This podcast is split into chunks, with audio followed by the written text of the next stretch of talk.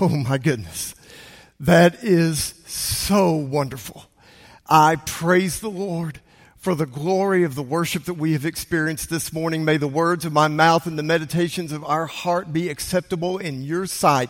O oh Lord, our rock and our redeemer. I'm so thankful that we get to share the word of the Lord this morning. Would you open your Bibles with me to Mark? Let's go to Mark's gospel, Mark chapter 16. And uh, hopefully you've got a Bible right there with you. Keep it open during the sermon. Let's go to Mark chapter 16. This sermon series for this Easter season we titled Seven Words of Life. And I want to take you through the seven words that we've looked at. We, first of all, we looked at who do you say that I am? When Jesus spoke those words to his disciples, who do you say that I am? He was helping them to understand the way to life. Jesus would then say to them, I am the way, the truth, and the life. No one comes to the Father but through me. Who do you say that I am? On the second Sunday, Pastor Randy Woodall preached us through not my will, but yours be done. And in that sermon, we're understanding the way to live life. The first sermon, the way to life. The second sermon, not my will, but yours be done. The way to live life. Lord, I don't want to live with me as the boss of my life anymore, but not my will but yours be done, the way to live life. On the third Sunday, we looked at seven words from the cross, which helps us to understand the essentials of life forgiveness, salvation, that Jesus opens up a whole new way to family, to, to understanding relationships through Him. We understand that the Son of Man experienced the very bottom level of human existence on our behalf. He was suffered, He suffered in every way, He was tempted in every way, yet without sin. And that Savior became sin for us. He experienced the very deepest level of human existence, especially in the area of physical suffering and spiritual suffering, alienated from his father. We understand from those seven words that the greatest thing you will ever do is make sure that you are ready to meet God because our soul is the most important thing about us. The finishing, the finished work of atonement has been done. And now would you give your life to Christ? This morning, we close out this Easter series with the words, He has risen. He is not here. And today we understand that is life's greatest truth. And so go with me, Mark chapter 16. We're going to start reading in verse 1. And again, keep your Bibles open during the sermon as we will refer to the Word of God. Mark 16, verse 1. When the Sabbath was past, Mary Magdalene, Mary, the mother of James, and Salome bought spices so that they might go and anoint him. And very early on the first day of the week, when the sun had risen, they went to the tomb. And they were saying to one another, Who will roll away the stone from, for us from the entrance of the tomb? And looking up, they saw that the stone had been rolled back. It was very large. And entering the tomb, they saw a young man sitting on the right side, dressed in a white robe, and they were alarmed. And he said to them, Do not be alarmed. You seek Jesus of Nazareth who was crucified. And there's those seven words. He has risen. He is not here see the place where they laid him. But go tell his disciples and Peter that he is going before you to Galilee. There you will see him just as he told you. Let's pray together. Our Heavenly Father, bless your holy name. Lord, the only reason that we're even reading those words right now is because Jesus has risen from the dead. Lord, the only reason that we're gathering right now in homes and in this worship center is because Jesus has risen from the dead. And so, Lord, I pray that today that truth would penetrate someone's heart. Lord, I pray for someone this morning who is still living life, trying to live life apart from the resurrection. And so, Lord, may the truth of the gospel penetrate someone's heart this morning. I'll pray that someone today would understand that he or she is a sinner and that sin has separated us from God. That Jesus died on the cross for our sins and raised from the dead. And so, Lord, may this be the day of salvation. I pray today someone would begin a journey of following Jesus Christ. And we thank you, Lord, for what you're going to do. In Jesus' name we pray. Amen. Amen. Let's look at those seven words. I simply want us to take that one sentence and work our way through it. He has risen. He is not here. The first thing I notice is that two of the seven words are the personal pronoun he. He has risen. He is not here. And so let's make sure that we understand who he is. And so if you back up to the very previous sentence at verse 5, it says, You are seeking Jesus of Nazareth who was crucified. And so it makes clear that's who the He has risen. He is not here. It's referring to Jesus of Nazareth who was crucified.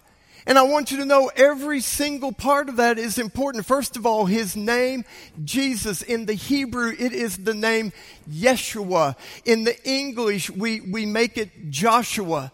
But in the Hebrew, Yeshua. It comes from Yah, which is a shortened form of Yahweh. It's a combination of Yah and the Hebrew verb Yasha, which means to deliver, to rescue, to save. And so when you hear the name Yeshua, Yasha, Yah, it means God our Savior. God delivers. God saves. God rescues. That's what that name means. And so Yeshua, the Greek form is Iesous, and then Jesus in the English becomes Jesus. And so whenever we think of He has risen, we're talking about Jesus, God our Savior.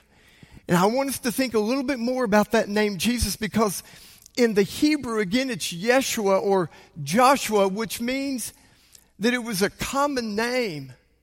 It was a common name ever before Jesus was born. We know that we see it throughout the Old Testament, but also in first century Judea, the time that when Jesus was living, that was a common name, which helps us to understand some things that the name that God gave his son was a name that was similar to many other names. It helps us to understand that Jesus in his humanity is representing us that God came to us taking on the form of man. It was a common name. As a matter of fact, we have several Joshuas in our own church family. We even have a Jesus on our church staff. It was a name that was known and yet Whenever we hear the name Jesus, we also understand that that is the name that is above every name because this Jesus is the true Yeshua. God our Savior. He is the true one who lived up to and lived out the full meaning of that name. God saves. His name is Jesus. That's who is risen. But listen, it got specific, and that's because, again, there were many Yeshuas, many Joshuas during that time, and so it was Jesus of Nazareth. And boy, when we add that of Nazareth, that really narrows it down to which Yeshua we're talking about. We're talking about the Jesus, the Yeshua, who came from a backwater area. As a matter of fact, it was kind of a very lowly thought of area. Not many people thought very highly of Nazareth at all. It did not have a good reputation, which helps us to understand the humility of our God. When we hear the name Jesus, we understand the humanity. When we hear of Nazareth, we understand that this is our God who humbled himself. This is our God who did not make Jerusalem the seat of where Jesus' ministry would be. He didn't make it Rome. He didn't make it any of the major areas, but instead, this is Jesus of Nazareth. As a matter of fact, the demons knew that this was Jesus of Nazareth. In Mark chapter 1, they said, What have you to do with us, Jesus of Nazareth? The disciples understood this is Jesus of Nazareth whenever Philip said to Nathanael, We have found the one of whom Moses and the prophets spoke about, Jesus of Nazareth. Whenever blind Bartimaeus in Luke chapter 18 was sitting by the side of the road and he heard a great crowd coming and a great commotion and he asked what the commotion was all about, they said, Jesus of Nazareth is passing by. And at the triumphal entry, Whenever Jesus was making his way into Jerusalem on the back of a foal, and all the children are praising his name and they're laying the palm branches, and many of the people were asking, Who is this? They answered, This is Jesus of Nazareth. And then at the crucifixion, when Pilate would place the charge of this criminal of who the world thought was a criminal, when they placed a sign above the name of Jesus, here's what it read Jesus of Nazareth, the King of the Jews. And we understand the humility of our God, Jesus of Nazareth. We understand that he would be despised and rejected of men, a man of sorrows and acquainted with grief, and we esteemed him not. Which means what Matthew wrote in Matthew chapter 2 that this Jesus would be raised up in Nazareth. He would be called a Nazarene. Why? Because that was in fulfillment of what the prophets had spoken. You see, the prophets had talked about that the Messiah would be lowly despised, and rejected. And so when we hear the name Jesus, we understand God our Savior. When we hear of Nazareth, we understand the humility of our God and that also this name, Jesus of Nazareth, is a fulfillment of prophecy. But wait a minute, because it gets even more specific than that. This is not just Jesus. This is not just Jesus of Nazareth in case there was more than one Yeshua of Nazareth. This is Jesus of Nazareth who was crucified. And folks, we, boy, please, we have to get out of our modern mindset. So many times when we think about the cross, as a matter of fact, in many of our church family homes that I've gotten to be in over the years, in many of our homes, we have a cross that is up. And that cross in our modern minds is a symbol of Christianity. It's a symbol of our religion. It's a symbol of our faith. It's a symbol of that which is good. It's a symbol of blessing. But, folks, we have to understand that when these words were written, they said, This is Jesus of Nazareth who was crucified a crucifixion, the type of death that Cicero said the most horrifying death. Tacitus, the historian, said it called it a despicable death. No Roman citizen would ever be bound or beaten, much less killed or killed by crucifixion. That was unthinkable. But this is Jesus of Nazareth who was crucified. And whenever we think about the cross in that way, we have to understand that it was not a symbol of religion, but instead it was a symbol of cursing. We have to understand it was not a symbol of what is right, what is moral, what is good, but instead it was a symbol of lawlessness. And we have to understand that that was not a symbol of respect, but instead it was a symbol of unspeakable shame. You see, when we hear He has risen, He is not here. We have to understand that this is Jesus, God our Savior, who came to be with us, who became like us, Jesus of Nazareth. We have to understand that this is the humility, the one who humbled himself even unto death on the cross. We have to understand this is the one who was fulfillment of prophecy, but we also have to understand that this is the one who was placed on a cross who became a curse for us. We have to understand this is the one who took our lawlessness, who took all of our sin, and who endured unspeakable, unseeable suffering and shame. Which helps me to understand this is the only one who could save me. It has to be God our Savior our God who humbled himself and in fulfillment of prophecy was despised and rejected, and then who became a curse on my behalf, who took my sin and my shame. This is Jesus of Nazareth who was crucified. He has risen.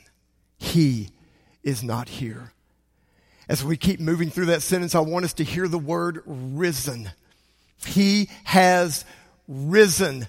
Throughout the Gospels, I want us to understand that that is a word that is used there that only refers to whenever they're speaking of the final resurrection or when they're speaking of Jesus' resurrection. It is a Greek word, anastasis anastasis. Ana meaning again, stasis coming from the Greek verb root meaning to stand.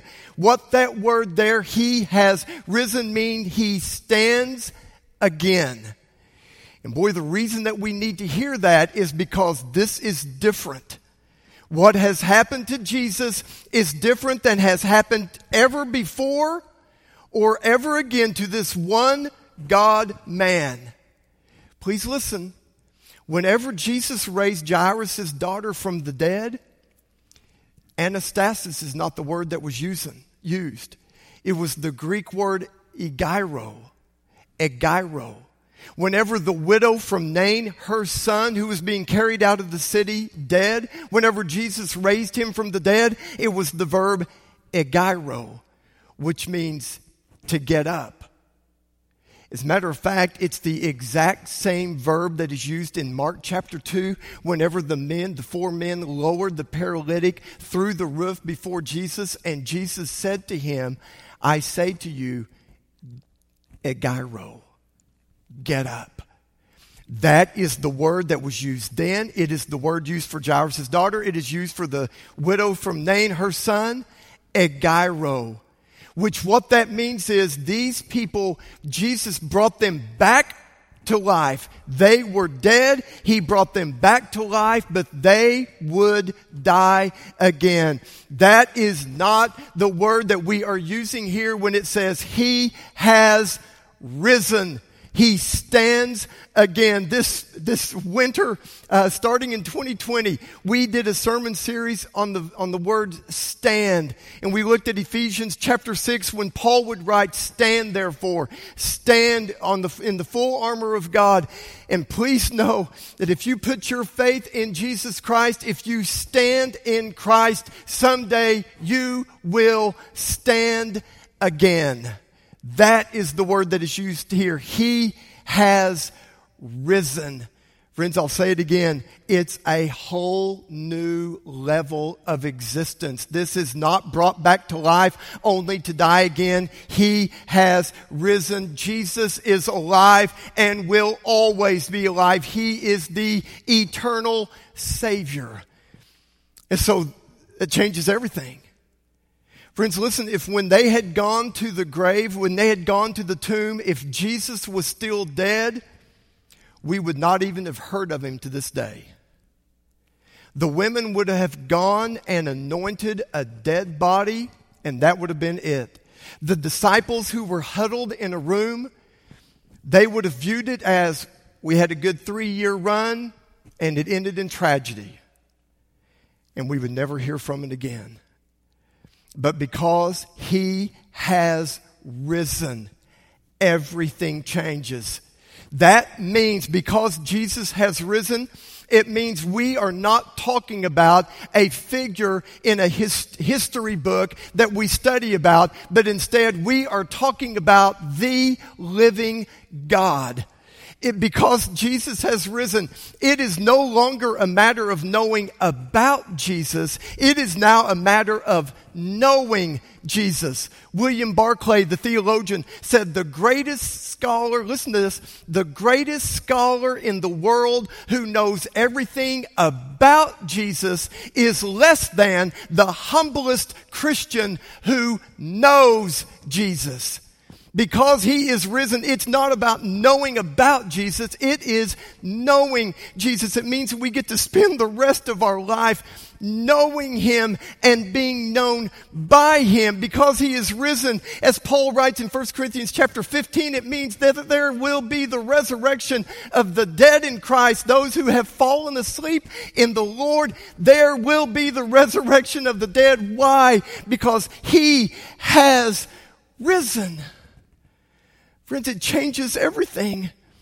It means that the preaching that I'm doing right now, it means that whenever you share Christ with someone, it means every Sunday school lesson that's taught, every vacation Bible school lesson that is shared, every time we teach the name of Jesus, it means it's not in vain. Every time you give a cup of water in Jesus' name, every time you minister to someone in Jesus' name, it's not in vain. 1 Corinthians 15 says, and our faith is not in vain.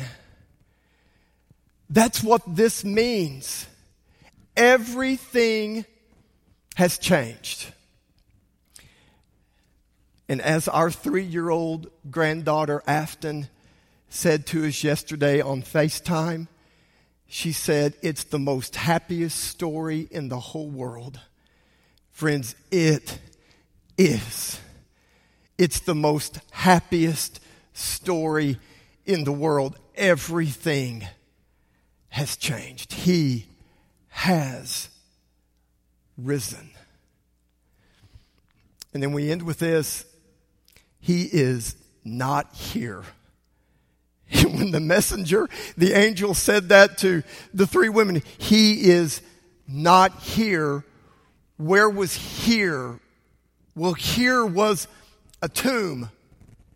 He's not here. He's not in the tomb. He's not among the dead. As a matter of fact, the way Luke records the angel saying that is that the angels asked them a question Why do you seek for the living among the dead? He's not here.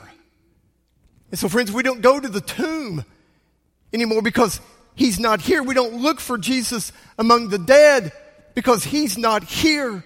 That means the, that the assignment that Mary Magdalene and Mary, the mother of James and Salome, what they had come to do, they don't need to do. They don't need to come and anoint a dead body. That means that their assignment has changed.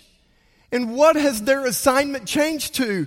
Look at it again. See the place where they laid him, but go tell. Go tell. And friends, I want you to know that that going and telling begins with faith. The angel said to, to the three women, see the place where they laid him. Well, friends, what did they see whenever they looked at that spot? There was nothing there. There was no one there with the eyes of faith. They had to believe he has risen. And it is based upon that faith then that we go and we tell Friends, I want you to know the announcement has not changed. He has risen. He is not here. Our assignment has not changed. See, look with the eyes of faith, then go and tell. And then I want you to know the anticipation of someday getting to be in person with Jesus is the same anticipation that they had. You remember the angel said to, to the women, Go and tell the disciples and Peter. And boy, that may have been the two of the most beautiful words that Peter ever heard. Friend, I want you to know I don't know what you've done in your life. You don't know what I've done in my life. We don't know I don't know what all extent of sin, but I want you to know that when the angel said, Go tell the disciples and Peter, you can put your name right there because Peter, at this point, I'm sure was thinking, I'm too far gone. I denied three times that I even knew him. Jesus doesn't want me anymore. But go tell the disciples and Peter that he is going before you to Galilee and there you will see him. He will meet you there just as he told you. And friends, I want you to know because Jesus has risen, instead of Galilee, you could put heaven in there. He is going before us. He has said to us, Let not your hearts be troubled. You believe in God, believe also in me. In my Father's house are many mansions. If it were not so, I would have told you that I go to prepare a place for you. And if I go and prepare a place for you, I will come again. So that where I am, where I am, there you may be also. Friends, in Christ, we're going to get to be with Him. And so I ask you again that very first question. Then who do you say that Jesus is?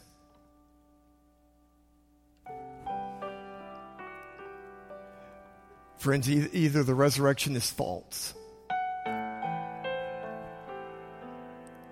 that it was a complete lie. Or it could be that the resurrection is just fiction. That it wasn't that anyone really lied, it's just that over the years we've exaggerated, we've embellished the story and and it's become a thing of legend now and, and it's just it's just fiction. Or it's fact. It's either false, it's either fiction, or it's a fact. He has risen. He's not here. He's not in the tomb. But Jesus can live in your heart today. Friends, if He has risen, He is God and He is God our Savior. And He has taken your sin on the cross. Would you please believe? Please believe. Put your faith in Jesus and Him alone, that He's the only one who can save you. And believe that He has raised from the dead. Lord, today, today, right now, I give my life to you. Lord, I understand that I've sinned against the holy God, the God who gave me life, and I understand I deserve to die. I believe Jesus died for me. And so, Lord, I give my life to you come into my heart and save me. And the Lord, forgive me of all my sins. I believe you raised from the dead. Lord, this day I will follow you. Lord, I want to spend the rest of my life following you. I turn from my old life. Jesus, thank you for saving me. Friend, you can pray that right now. Our Heavenly Father, I am so thankful that today we're talking about life. Lord, the emphasis on this morning is not that Jesus has died, but that death has died. Death has died. It no longer has a sting, it no longer has a victory. And so, Lord, what that means is that the end of life is no longer the end of life. But instead, Lord, we don't live with death in view, but we live with resurrection in view because of Jesus Christ. And so, Lord, I pray that right now someone is praying, calling out to you. Whosoever shall call upon the name of the Lord shall be saved. Lord, I pray that someone right now praying, Lord, I know I'm sinned. I know I've sinned. I'm a sinner. And I understand I deserve to die. I believe Jesus died for me. And so, Lord, I turn from my old life. I don't want to be the boss of my life anymore. But, Lord, I give my life to you. Come into my heart and save me. Forgive me of all my sins. And, Lord, I will follow you. Thank you, Lord for salvation that is in Jesus Christ, our risen Savior. And it's in the holy and precious living name of our Savior Jesus Christ we pray. Amen. Amen.